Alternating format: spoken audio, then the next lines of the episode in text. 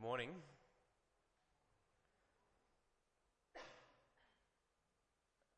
In a 1952 documentary titled A Two Year Old Girl Goes to Hospital, the psychoanalyst James Robinson demonstrated the damaging effects of leaving children in hospital wards without any parental contact. In the film, Laura, aged two, is admitted to hospital for eight days for a minor surgery. Following standard practices at the time, she's not able to see her parents for the duration of her stay. Without her mother, Laura becomes extremely upset. Despite the best efforts of nurses, doctors, and play ladies, she continues to cry for her mother and resist the attention of those who seek to comfort her. Too young to understand her mother's absence, the experience causes her visible distress. Over the eight days, Laura quietens down and appears to settle. She stops calling out and withdraws, clutching her teddy. On the surface, this new calm appears to be a case of adjusting to the new circumstances. But when Laura is discharged and reunited with her mother, she is noticeably standoffish. And the confident trust she exhibited in her mother before being admitted is nowhere to be seen. See, we were made to be in relationship. And the experience of being forsaken or abandoned leaves deep wounds on our souls. These deep wounds stunt us and they shape us. They can produce the scar tissue of mistrust, fear, and shame. Maybe you know the experience all too well the betrayal of a best friend, sharing the secrets you had entrusted to them. The unexpected death of a parent or sibling when you were just a child. A relationship you gave yourself completely in, hoping the person would stay with you forever, but they didn't. We, of course, live in a culture where people are regularly and repeatedly abandoning relationships, and the result of this is we keep hurting uh, other people and being hurt ourselves. And perhaps you felt this way with God. Perhaps you wanted Him to come through for you in a particular moment, but it didn't happen the way you hoped, and now you wonder whether God, if He even exists, has abandoned you as well.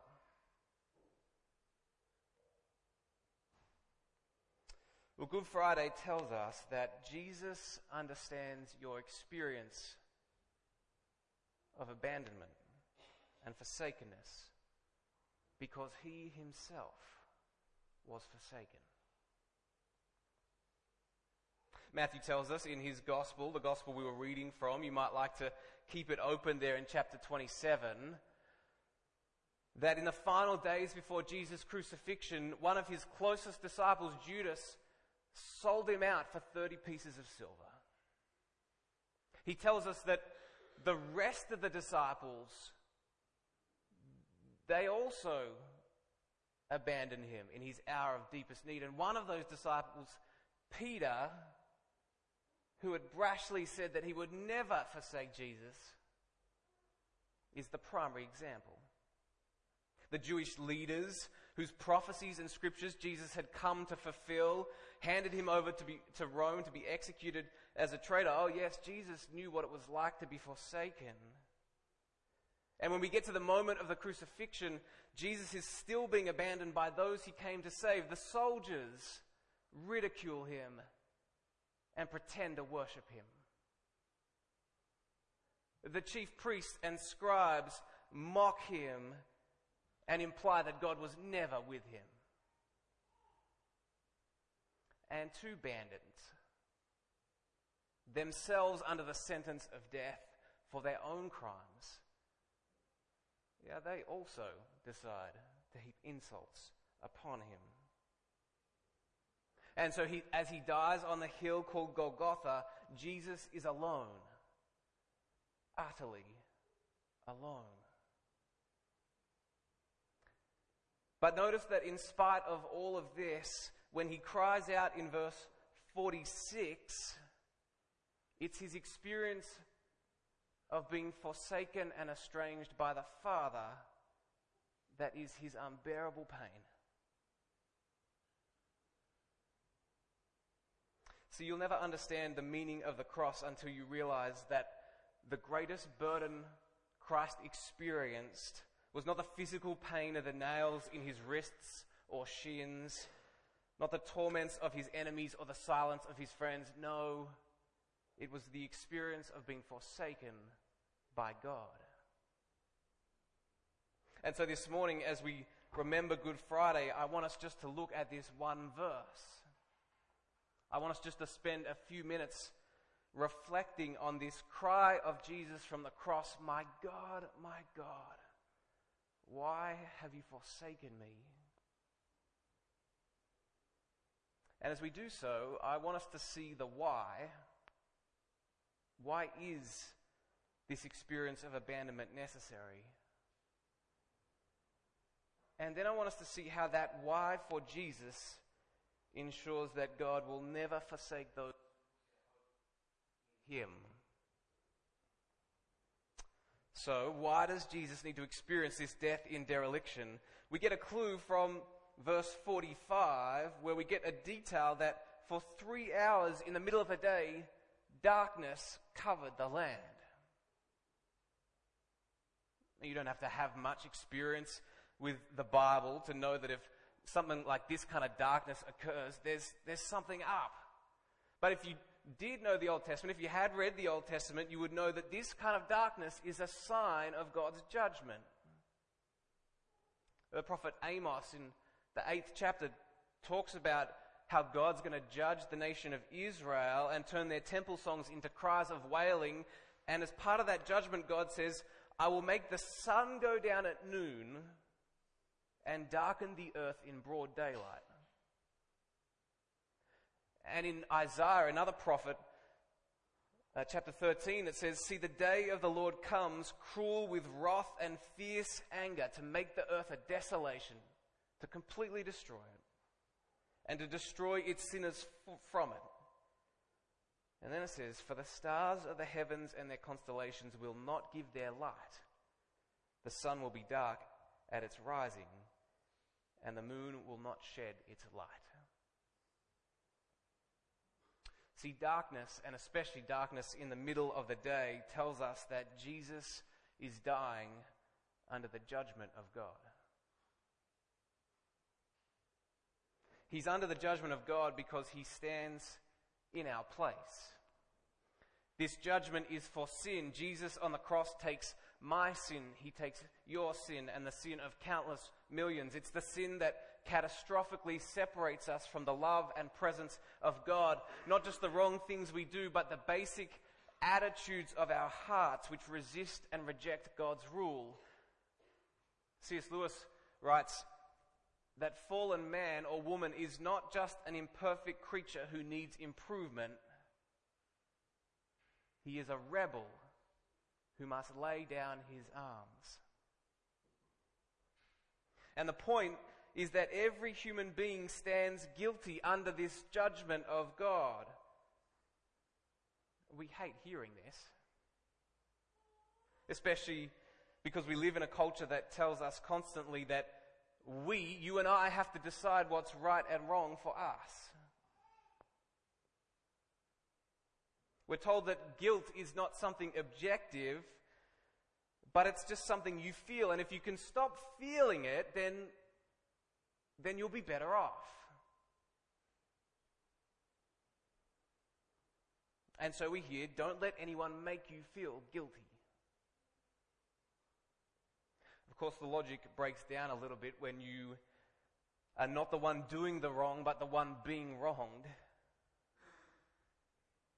Because if there's no objective guilt, if right and wrong are simply asked to decide, then what basis do we have to say that someone really has wronged us except for the fact that we simply just didn't like it? And we all know that this is not really satisfactory when we've been hurt by others, especially when we've been hurt in profound ways. We desperately want to be able to say, they should not have done that. But do you see the tension? We want one standard for ourselves and a different standard for other people. And that really reflects just how deeply we are trapped in the depths of sin because sin at its heart is taking the prerogative of judgment away from God and putting it on ourselves, saying that we should be the judge. But our judgment consistently leads to the place where we pronounce ourselves innocent.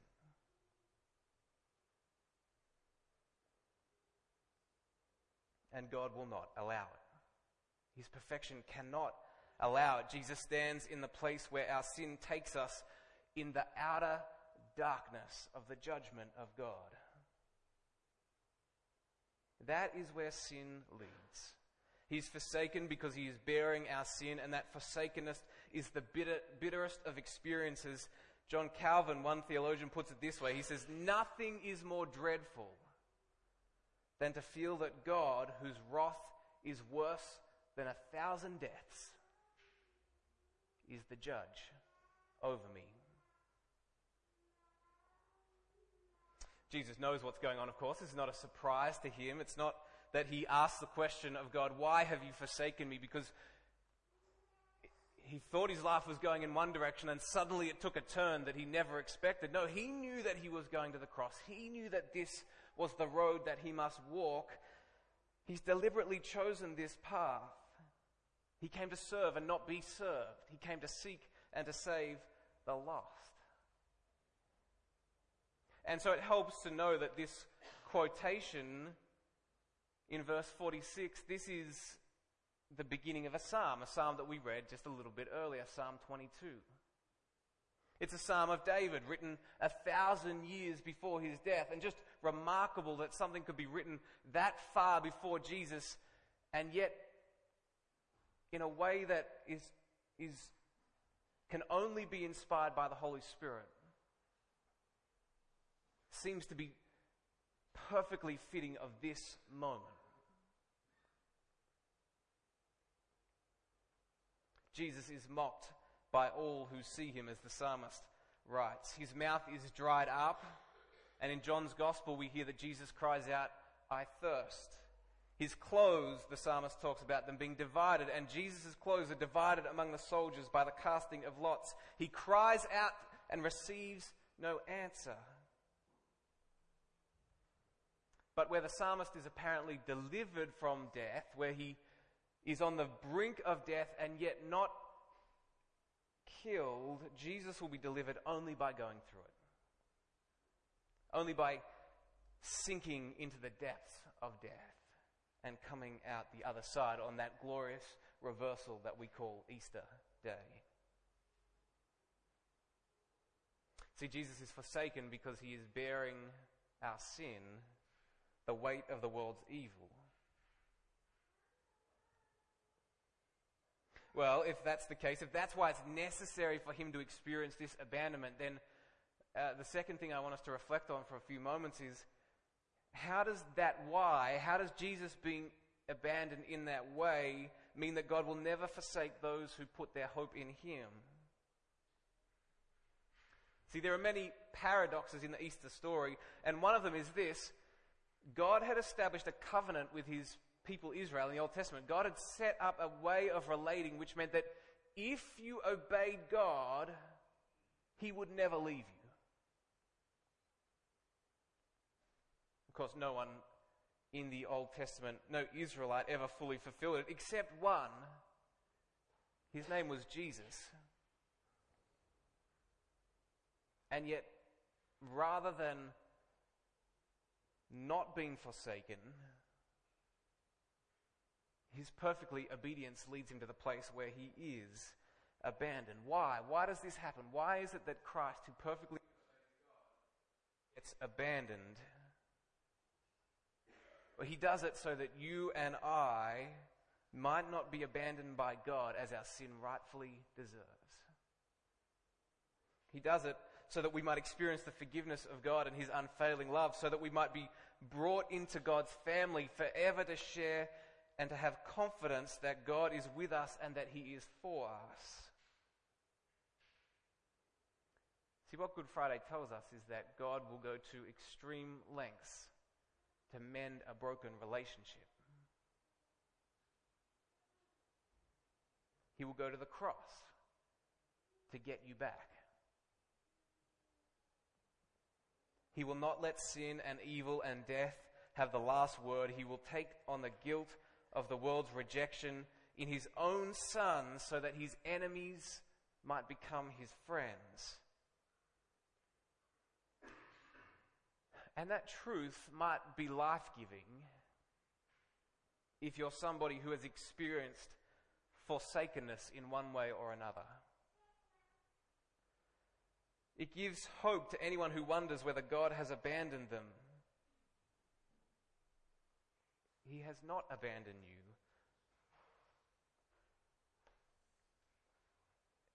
He has not left you despite the very real feelings in the moment. He has gone to great lengths to save you.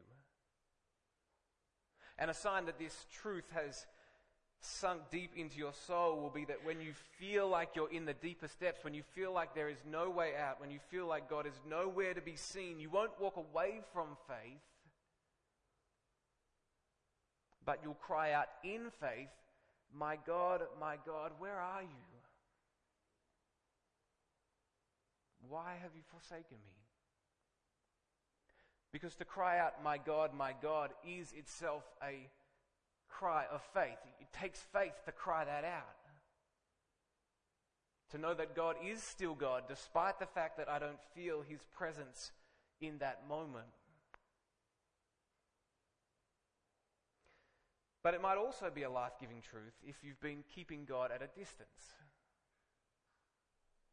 If you're not sure that He really could be for you, there for you in a moment that you need Him and not wanting to be hurt, you guard your heart from anything that could possibly break it. And whether you say that you trust in Him or not, you live your life as though it's up to you to take responsibility for everything.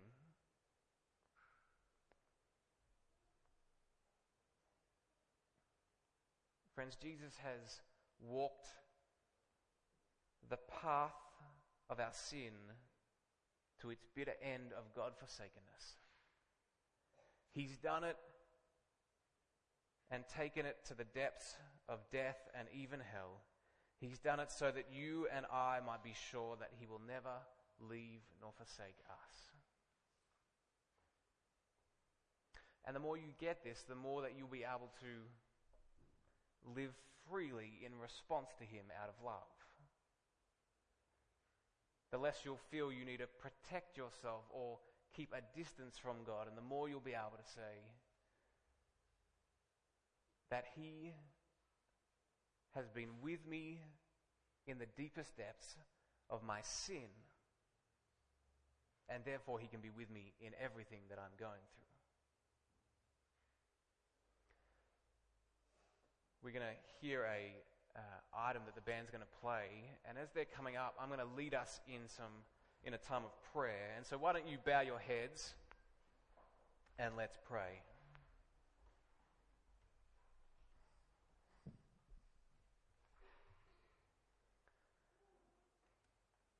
Father, as we reflect on the death of your dear Son, Jesus, as ref- we reflect on your great love for us that was prepared to go to no end to bring us back into relationship with you. We give you praise. We thank you for all that you have done. We thank you that Jesus experienced in that moment forsakenness so that we might not have to. Comfort us by your presence and remind us that you are always faithful to us. In Christ's name we pray. Amen.